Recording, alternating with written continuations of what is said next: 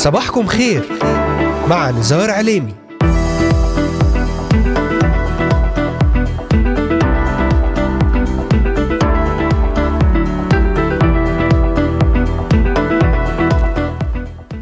أهلا وسهلا بجميع مستمعاتنا ومستمعينا الكرام الذين انضموا الآن لبرنامج صباحكم خير. اليوم الثلاثاء يوم جديد ومبارك على جميع المستمعات والمستمعين. معكم على الهواء مباشرة نزار عليمي. أهلا وسهلا بكم ضمن برنامج صباحكم خير. أرحب بمستمعينا من الأراضي المقدسة ومن بلدان الشرق الأوسط وشمال أفريقيا لبنان، مصر، تركيا، الأردن والعراق، ليبيا، اليمن، السعودية والكويت، من أستراليا، أمريكا، ألمانيا، كندا والذين يتواصلون معنا ويتابعوننا على مختلف منصاتنا الاجتماعية لإذاعة صوت الأمل. أهلا وسهلا بكم في هذا الصباح الجديد وأذكركم أنكم تستطيعون الاستماع إلينا ومتابعتنا من خلال تطبيق إذاعة صوت الأمل Voice of Hope Middle East على هواتفكم النقالة أو من خلال مشاركتكم في قناتنا على اليوتيوب بالبحث عن إذاعة صوت الأمل في بث حي ومباشر ويمكنكم زيارة موقعنا الرسمي Voice of Hope. رافقونا وتابعونا واستمتعوا بكل جديد عن طريق منصتي الإنستغرام والتليجرام بالبحث عن إذاعة صوت الأمل وعن طريق منصات البودكاست على أنغامي سبوتيفاي Deezer وأيضا ال SoundCloud لإذاعة صوت الأمل. تواصلوا معنا عبر صفحة الفيسبوك الخاصة بنا Voice of Hope Middle East أو إذاعة صوت الأمل. بدأنا أحبائي معا بسلسلة بعنوان من أحد الشاعنين إلى الفصح المجيد وذلك الاحتفال بيوم الأحد بأحد الشاعنين ومن ثم الدخول في أسبوع الآلام أو الجمعة العظيمة ويوم الخميس هو عبارة عن ذكرى خميس الأسرار عندما قام يسوع المسيح بغسل أقدام تلاميذه ليعلمنا معنى المحبة والتواضع ومن ثم الجمعة وهي صلب يسوع المسيح ومن ثم سبط النور وأحد القيامة. أحبائي نحن في إذاعة صوت الأمل نخصص طيلة هذه الفترة للحديث حول الصلب والموت والقيامة احتفالا بعيد الفصح المجيد إن كان أحبائي لأحبائي المحتفلين في هذا العيد غربي أو شرقي لذلك أحبائي سنكون طيلة هذه الفترة ونتحدث عن الصلب والموت والقيامة. أما رسالتنا في هذا اليوم تتمحور حول في الصليب ترى قوة إيمانك والمصالحة مع الله. سنتعرف أحبائي أكثر عن معنى الكفارة أو المصالحة قوة الصليب في المصلوب يسوع المسيح وسنعرض معا كيف يمكننا الحصول على المبادلة الإلهية وكل جانب من جوانب التحرير عن طريق التوبة والإيمان والعلاقة مع الروح القدس. لذلك تابعونا على مدار هذه الساعة الصباحية ولأي سؤال أو استفسار تواصلوا معنا الآن وللتنويه أحبائي تستطيعون الاستماع والعودة إلى جميع الحلقات من خلال متابعتنا على محرك البحث إذاعة صوت الأمل في تطبيقات أنغامي، سبوتيفاي، Amazon Music والعديد من التطبيقات وستجدون جميع حلقات برنامج صباحكم خير والعديد من البرامج والحلقات المباركة. لنبدأ معا في هذا الصباح الجديد ونكون مع هذه الحلقة الرائعة والمباركة.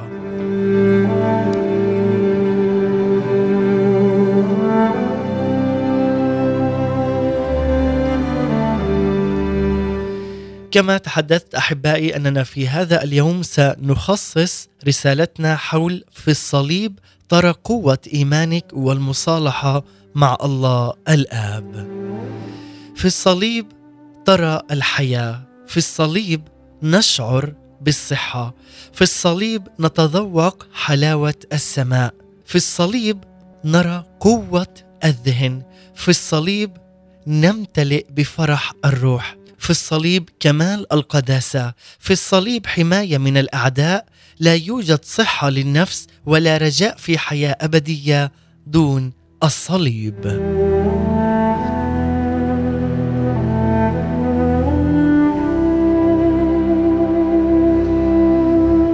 لذلك أحبائي في هذا اليوم سنتناول موضوع جدا هام وهو موضوع الكفارة أيضا وهي كلمة نادرة هي نادرة الاستخدام نسبيا في اللغات المعاصرة. وكثيرا أحبائي من الأشخاص لا يعرفون حتى معنى هذه الكلمة لأن ذبيحة واحدة كافية تماما. لذلك يقول هنا إن المعنى الذي تعنيه كلمة كفارة في الحقيقة هي أن الله والخاطئ يدخلان معا في علاقة تجعلهما واحدا. والكلمة البديهه الأكثر شيوعا في يومنا هذا هي المصالحة مع الله الآب. الصليب هو الطريق إلى المصالحة مصالحة الله القدوس بالإنسان الخاطئ.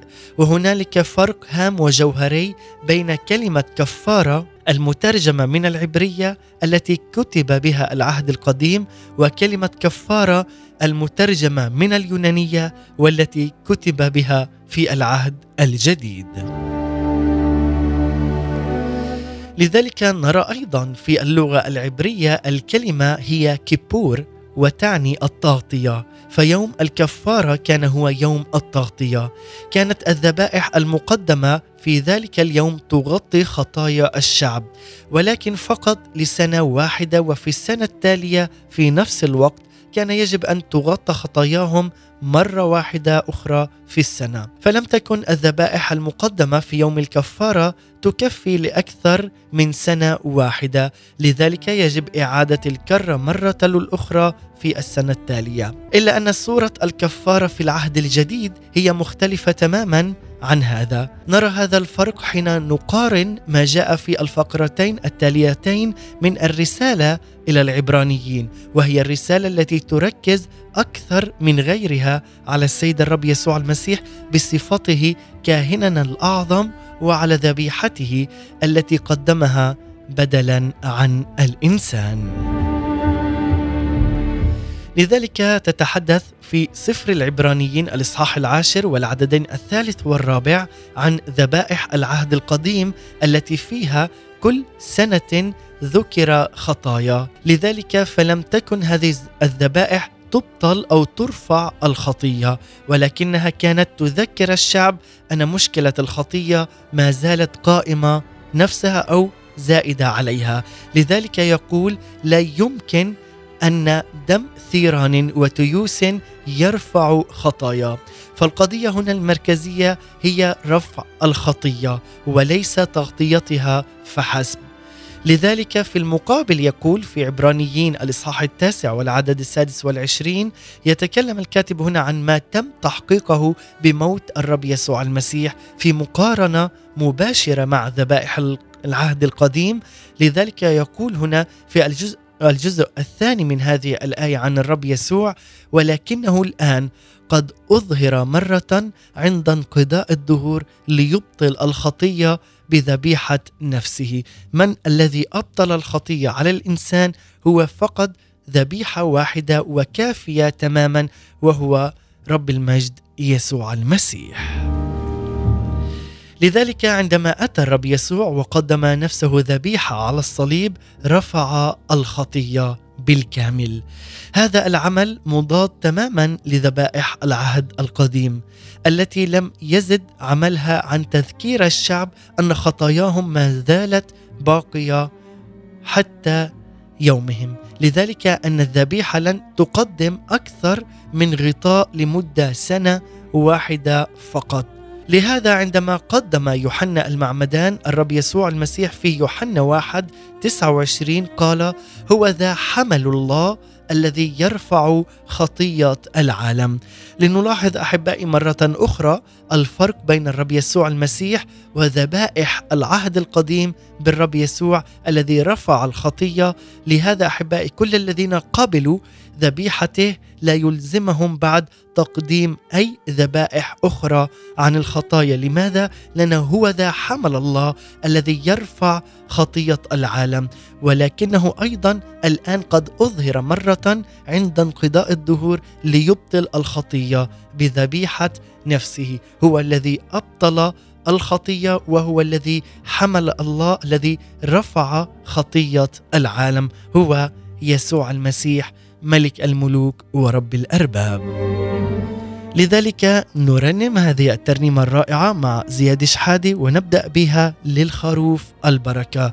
نرنم هذه الترنيمة ومن ثم نعود. لا تذهبوا بعيدا. سنتحدث عن أمور جدا رائعة في هذا اليوم ونكمل حول الكفارة وأيضا حول المصالحة وكيف صالحنا أيضا الله الآب بابنه يسوع المسيح من خلال الصلب والموت والقيامة. ابقوا معنا. للخروف البركة. الكرامة والقدرة. أحصي مع الأثمة وهو القدوس. سيق للذبح وهو ملك الملوك. للخروف البركة. الكرامة والقدرة. أحصي مع الأثمة وهو القدوس. سيق للذبح وهو ملك الملوك. من أجلي ظلم لم يفتح فاه.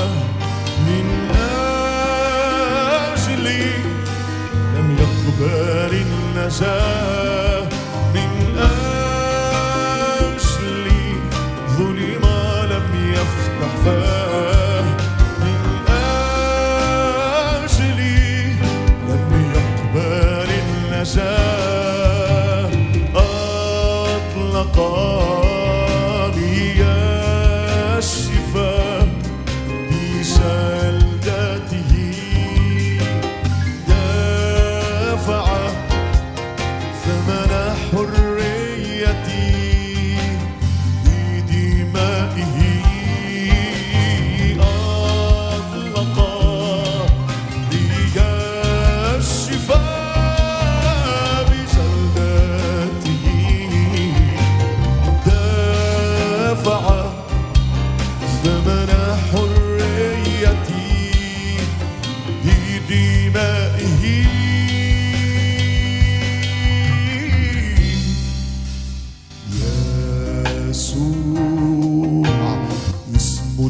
عجيب به الخلاص به الشفاء. ليس اسم آخر. ليس اسم غيره. قد أعطي بين الناس.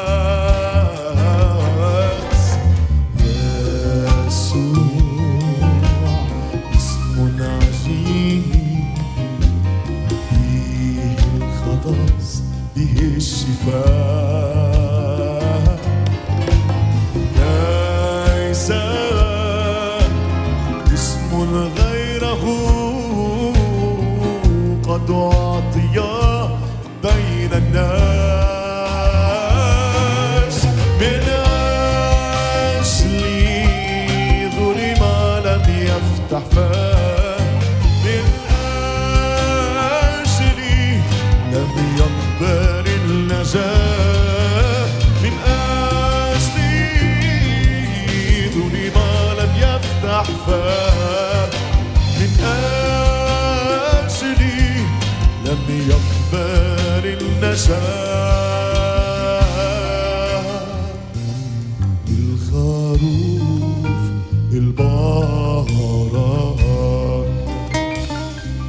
الخروف البهرات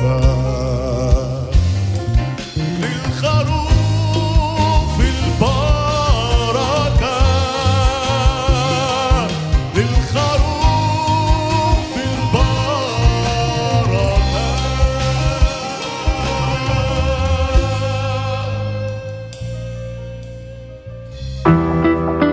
تستمعون الآن لبرنامج صباحكم خير مع نزار عليني عودة من جديد إليكم أحبائي مستمعي ومتابعي إذاعة صوت الأمل في هذا الصباح الجديد. ضمن برنامج صباحكم خير وعودة من هذه الترنيمة الرائعة مع المرنم زياد شحادة ترنيمة للخروف البركة. وفعلا كما يقول في كلمات هذه الترنيمة ليس اسم غيره قد أعطي بين الناس وهو اسم يسوع المسيح الذي خلصنا ورفع عنا كل خطية لأنه هو قد بررنا بدم الحمل بدم المصلوب والمقام من الأموات يسوع المسيح له كل المجد. وأرحب أحبائي بمستمعينا الأحباء من الأراضي المقدسة ومن البلدان الشرق الأوسط وشمال أفريقيا. ونذكركم أن رسالتنا لهذا اليوم تتمحور حول في الصليب ترى قوة إيمانك والمصالحة مع الله الآب. عزيزي المستمع عندما تبدأ بتقدير قيمة الكتاب المقدس الخبر الصار الذي بين يديك ستدرك أن ما يقدمه لا يمكن أن يوجد في أي عمل من أعمال الحكمة البشرية أو المؤلفات الأدبية. فالكتاب المقدس هنا يعلن لنا بشكل خاص موضوعين في غاية الأهمية وهما التشخيص لمشكلة الإنسان والعلاج لهذه المشكلة. التشخيص هنا يقول عن الخطية في مجال الطب إذا لم يتمكن الطبيب من تشخيص حالة حالة ما فلا يقدر عادة على أي شيء من تحديد نوع هذا العلاج. ولأن مشكلة الإنسان موضوع في غاية الأهمية فإن الكتاب المقدس يشخصها في كلمة واحدة وهي الخطية. فلم يوجد حتى الآن أي كتاب آخر قام بتشخيص مشكلة الخطية إلا الكتاب المقدس. وبعض الكتب المستمدة من خلال الكتاب المقدس. لذلك لم يستطع أي من الفلاسفة تشخيص هذه الحالة. انها موضوع ينفرد به الكتاب المقدس فقط. وإن لم يقدم لنا الكتاب المقدس أي شيء آخر فيجب أن نبقى ممتنين له إلى الأبد لهذا التشخيص الدقيق لحالة الإنسان. ولكن فعلا نقول شكرا لله الذي يقودنا في موكب نصرته في كل حين. لماذا؟ لأن أيضا الكتاب المقدس لا يقدم فقط التشخيص ولكنه يقدم لنا العلاج ألا وهو الكفارة أي المصالحة مع الله الآب. فماذا نستفيد إذ قرأنا عن الخطية وتعلمنا عنها؟ ولكن لا نتعلم أو لا يكون هنالك نتيجة لها. لذلك هنالك علاج يقدمه لنا الكتاب المقدس. لذلك سنتناول هنا أيضا مشكلة الإنسانية الأساسية التي هي الخطية. سيشمل أحبائي أيضا في هذا البحث في الخطة وأيضا الخطية كمشكلة الإنسانية عامة. لذلك الخطية هي كمشكلة شخصية يعاني منها كل منا على حد سواء. لذلك قد ندعوها بعدة أسماء وبعض ممن يسموها الناس علماء في العالم اليوم يضعون لها أيضا تفسيرات وهمية وأسماء معقدة جدا لكن أساس المشكلة الإنسانية يبقى كما هو وهو الأساس وهي الخطية ولن يتمكن أي شخص من التعامل مع مشاكله بطريقة فعالة حتى يواجه أساس المشكلة الحقيقية في الحياة ألا وهو الخطية. لذلك عز المستمع يقدم لنا الكتاب المقدس تعريف الخطية في روميا الإصحاح الثالث والعدد الثالث والعشرين فيقول الجميع أخطأوا وأعوزهم مجد الله. لذلك إن جوهر الخطية هو سلبي وليس إيجابي على الإطلاق فالخطية ليست بالضرورة ارتكاب جرائم رهيبة بل هي إخفاق إخفاقنا نحن البشر في أن نعطي أيضا الله مكانته المناسبة في حياتنا وقيادتنا لحياتنا بأنفسنا غير مقدمين للرب يسوع المسيح كل المجد الذي تدين له بكل الخليقة. لذلك هنا يقدم لنا العلاج والعلاج هنا كان من خلال الصليب. شكرا للسيد الرب يسوع المسيح. فعلا لنقول ونشكر ربنا ومخلصنا يسوع المسيح الذي افتقدنا وجعلنا أبناء له ومخ... وفعلا قد خلصنا من أي خطية من خلال الصليب بغفران كامل وأكيد على الصليب. لذلك الكتاب المقدس لا يشخص حالتنا فقط بل أيضا يقدم لنا علاج الله الكامل وهو الصليب. عندما نتحدث عن الصليب فنحن لا نعني تلك القطعه من الخشب التي يعلقها الناس حول حولهم ولذلك يقول لنا عندما ننظر نحن على المصلوب ونركز على المصلوب وهو يسوع المسيح فمن خلاله نستمد القوة والغفران ومن خلاله يعطي لي ولك الحياة الأبدية. لذلك تتحدث سفر العبرانيين الإصحاح السابع والعدد السابع والعشرين عن الرب يسوع المسيح بالمقارنة مع كهنة العهد القديم فتقول الذي ليس له اضطرار كل يوم مثل رؤساء الكهنة أن يقدم ذبائح اولا عن خطايا نفسه ثم عن خطايا الشعب لأنه فعل هذا مرة واحدة إذ قدم نفسه. لذلك عز المستمع تشير هنا كلمة يقدم إلى ما كان يفعله الكهنة عندما أو عند تقديمهم الذبائح. وفي المقابل الرب يسوع المسيح قدم نفسه هو على الصليب. وبكلمات أخرى كان الرب يسوع نفسه هو الكاهن والذبيحة وككاهن هو قدم يسوع كذبيحة حية. ولكن هو نفسه هو الذي كان الذبيحة أي الذي هو كان الضحية من أجل أنا ومن أجلك ومن أجل العالم أجمع ليقدم نفسه بدلا عنا. لذلك عز المستمع يوجد فقط كاهن واحد صالح إلى الأبد يستطيع تقديم الذبيحة لله وتوجد فقط ذبيحة واحدة مقبولة وكافية لدى الله وهو رب المجد يسوع المسيح له كل المجد والشكر والتسبيح.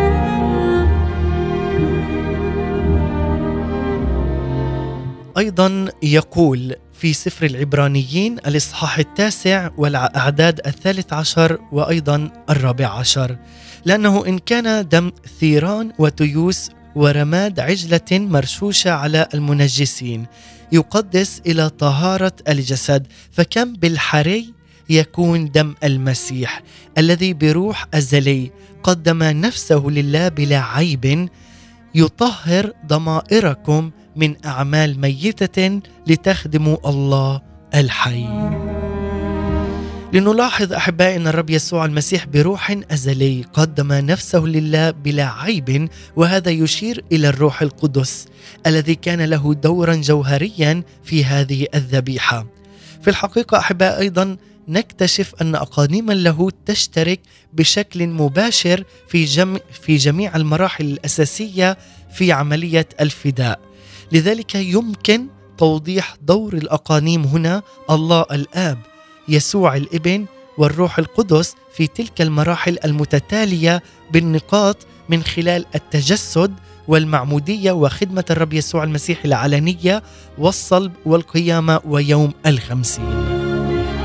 لذلك من خلال التجسد هنا جسد الآب الإبن في رحم مريم العذراء بالروح القدس ومن ثم المعمودية في نهر الأردن عندما حل الروح القدس على الإبن وتكلم الآب من السماء عن سروره بالإبن ومن ثم نرى خدمة الرب يسوع المسيح العلنية عندما مسح الآب الإبن بالروح القدس وفي الصليب عندما قدم الرب يسوع نفسه للآب بالروح القدس والقيامة أقام الآب الإبن من خلال الروح القدس ويوم الخمسين أخذ الإبن الروح القدس من الآب ثم سكبه على تلاميذه.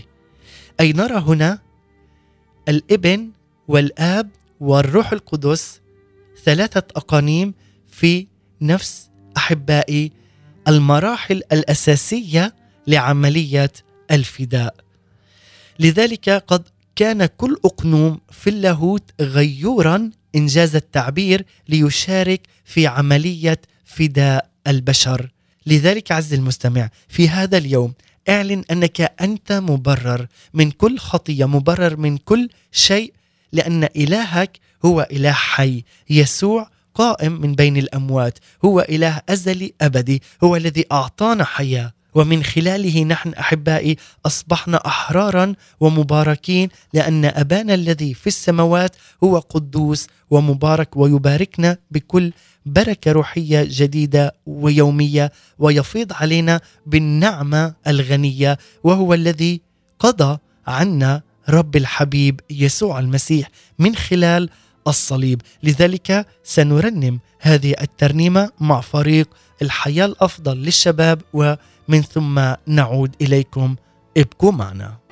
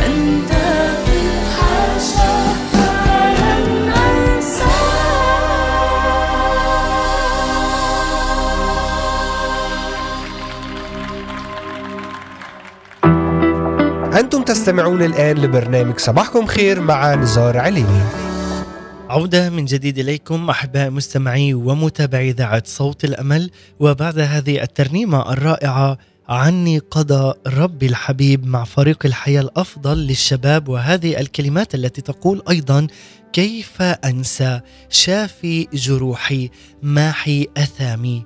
عزيزي المستمع لولا يسوع المسيح ربنا ومخلصنا لما كان لي ولك الخلاص لكنا في هلاك أبدي. لأن بيسوع المسيح كان الوسيط الوحيد بين الله والإنسان. هو يسوع المسيح كان وسيط صليح وسلام.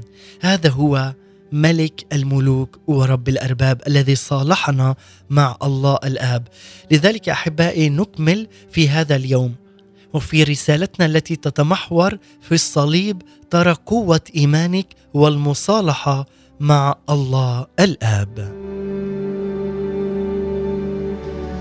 لاحظنا أحبائي قبل هذه الترنيمة إلى أن الروح القدس كان له دورا جوهريا في هذه الذبيحة.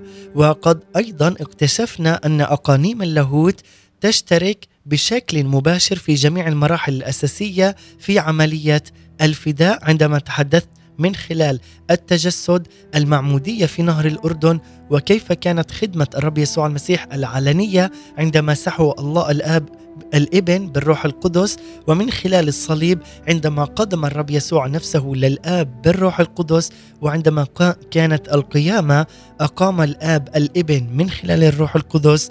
ويوم الخمسين عندما أخذ الإبن الروح القدس من الآب وسكبه على التلاميذ.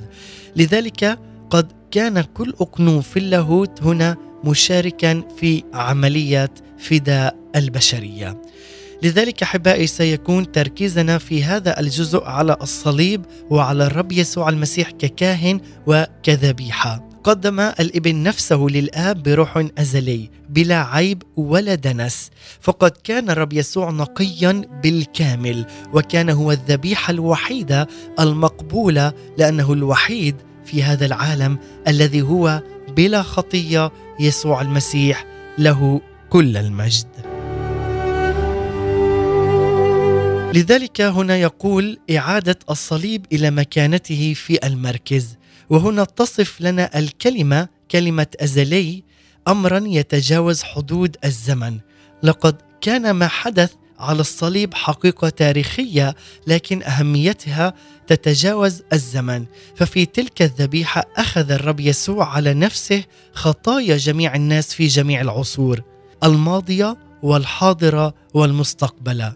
يصعب على عقولنا البشرية المحدودة إدراك كل ما أنجز في تلك الذبيحة الواحدة فجمع خطاياك وخطاياي عز المستمع وخطايا جميع الناس الذين عاشوا حتى الآن وحتى جميع الذين لم يولدوا بعد جاءت على الرب يسوع المسيح بواسطة الروح الأزلي. لذلك لقد أخذ الرب يسوع على نفسه جميع الخطايا التي تخص الجنس البشري. لذلك إنه أمر في غاية الأهمية أن ندرك هذا وأن نعيد الصليب إلى مكانه الصحيح في تفكيرنا نحن كمؤمنين وفعلا أن نتذكر في هذا الصليب أن لنا حياة ولنا خلاص من خلال المصلوب والمقام له كل المجد يسوع المسيح. لذلك عندما نرى في سفر الخروج وعندما قال الله لبني إسرائيل قبل دخولهم أرض الموعد أن لا يضعوا حول المذبح الذي سيبنوه أي شيء، لذلك أعطى الله لهم في سفر الخروج إصحاح 20 والعددين الرابع والعشرين والخامس والعشرين تعليمات محددة عن نوع المذبح الذي يطلبه ليقدموا عليه ذبائحهم، مذبحا من تراب تصنع لي. وإن صنعت لي مذبحا من حجارة فلا تبنيه منها منحوتة إذ رفعت عليها إزميلك تدنسها. كان هنا المذبح يصنع من المواد كما هي في الطبيعة فلا يتم تعديلها من قبل الإنسان بل تبنى من التراب أو من الحجارة غير المنحوتة وأي شيء تضيفه يد الإنسان إلى هذه المواد يدنس المذبح. أما في سفر التثنية الإصحاح السادس عشر والعدد الواحد والعشرين يقول وفوق ذلك يحذر الرب شعبه لا تنصب لنفسك سارية من شجرة ما بجانب مذبح الرب إلهك الذي تصنعه لك. لا شيء على الإطلاق يمكن أن يحول انتباه بني إسرائيل عن المذبح حيث يقدمون ذبائحهم للرب. لا مكان ولا أي شيء من فن الإنسان أو إبداعه. لا شيء يشغل الشعب عن البساطة والصلابة التامة التي للمذبح. وهذا فعلا درس لنا أيضا فلا يجب أن نضع أي شيء بجانب الصليب ولا نضع عليه أي شيء أو أمامه ما يجعله غير واضح فالصليب أمر كامل وتام كما كان صلب المسيح مشهدا رهيبا وتاما. لذلك أنا أشك في وجود أي عمل فني استطاع تصوير ما حدث بالضبط أحبائي عند موت الرب يسوع المسيح على الصليب بشكل دقيق. لو نجح فعلا العمل الفني في ذلك لما استطعنا أن ننظر إليه من قسوة ورهبة هذا الحدث. لكن سيبقى الصليب مركز إيماننا والأمر الذي تنفرد به المسيحية. لذلك لا توجد اي ديانه أخرى لا البوذية ولا الهندوسية ولا أي نظام ديني آخر في هذا العالم. على الإطلاق تمتلك أي شيء يضاهي بالصليب أو يشبهه ولو من بعيد. لذلك ضع عينك على الصليب وعلى المصلوب وعلى خلاصك. لا تضع عينك على أي شيء آخر في هذا العالم. لذلك يقول فوق ذلك فالصليب يثبت الإيمان المسيحي ويربطه بالتاريخ. لذلك عز المستمع عندما تأتي وتعلن إيمانك عندما تعلن إيمانك بالسيد الرب يسوع المسيح عندما تعلن إيمانك بأنك أنت قد تحررت بدم المصلوب فأنت ابن للسيد الرب يسوع المسيح. عندما تعلن أنك أنت ابن محبوب وعندما تعلن أن يسوع المسيح قد مات صلب مات وقام لأجلك لكي يهب لي ولك وللناس أجمع الحياة الأبدية فهنيئا لك عزي المستمع لأنك أنت اخترت النصيب الصالح.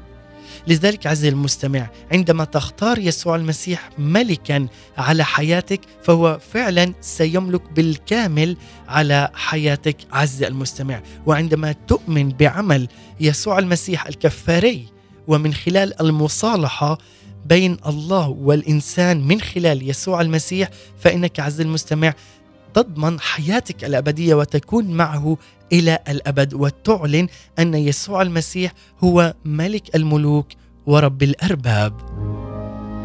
هذا هو يسوع المسيح وعندما تحدثنا في البداية عن الصليب بهذه الكلمات الرائعة والمباركة أيضا والذي فعلا نعنيها بكل كلمة في الصليب نرى الحياة. في الصليب نشعر بالصحة، في الصليب نتذوق نحن حلاوة السماء، وفي الصليب نرى أيضا فرح الروح. في الصليب تكون لنا قمة السمو. في الصليب تكون كمالة القداسة لنا. وفي الصليب يحمينا من الأعداء. لا يوجد صحة للنفس ولا رجاء في حياة أبدية دون الصليب. لماذا؟ لأن الذي علق عليه المصلوب يسوع المسيح هو الذي حررنا وهو الذي غفر لي ولك خطايانا بالكامل. وقد تبررنا واصبحنا الآن أبناء وبنات أيضا للسيد الرب محبوبين على قلب الله الآب بعد أن تمت هذه المصالحة للإنسان. وفعلا عليك أن تشكر السيد الرب يسوع المسيح ليلا ونهارا على هذا العمل الكفاري. من أجلنا نحن البشر والذي فعلا به ولولا موت يسوع المسيح على الصليب ولولا الصلب لكنا احبائي نحن في هلاك أبدي. لذلك نشكر السيد الرب يسوع المسيح على هذا العمل وعلى الفداء لأنه هو أصل أحبائي أصل كل شيء في حياتنا في الحياة الروحية وهو الصلب والموت والقيامة. لأن هذا هو أساس إيماننا المسيحي وهذا أساس إيماننا بالرب يسوع المسيح له كل المجد.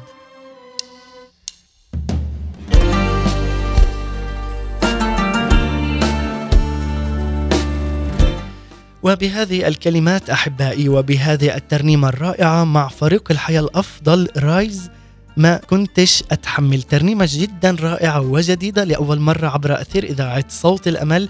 أشكركم على حسن المتابعة والإصغاء. كان معكم على الهواء مباشرة. نزار عليمي من الأراضي المقدسة. سلام المسيح وتحياتي لكم. إلى اللقاء. ما كنتش أتحمل. جلدة واحدة من جلداتك. ما كنتش اتحمل دق بمسمار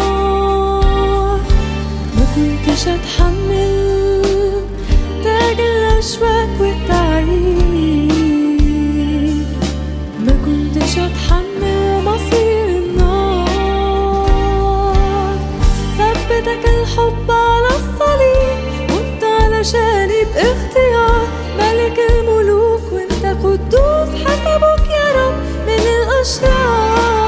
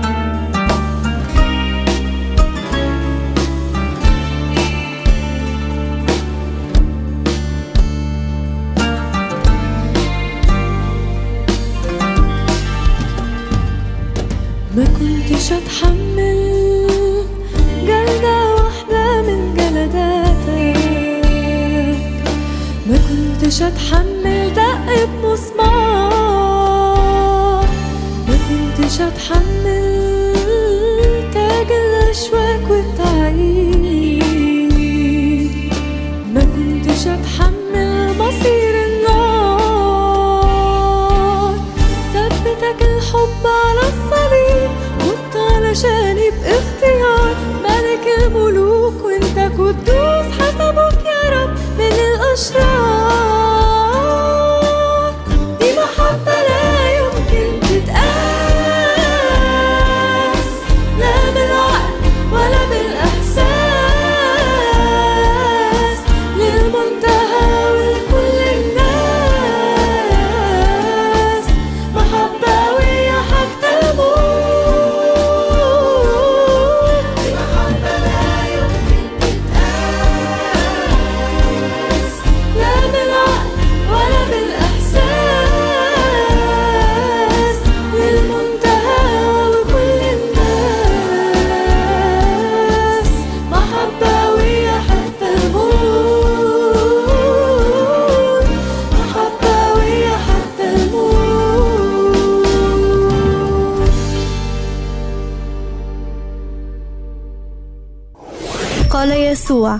أنا الكرمة وأنتم الأغصان اثبتوا في وأنا فيكم لتأتوا بثمر كثير Jesus said, I am the vine, you are the branches. If you remain in me and I in you, you will bear much fruit. إذاعة صوت الأمل The voice of hope.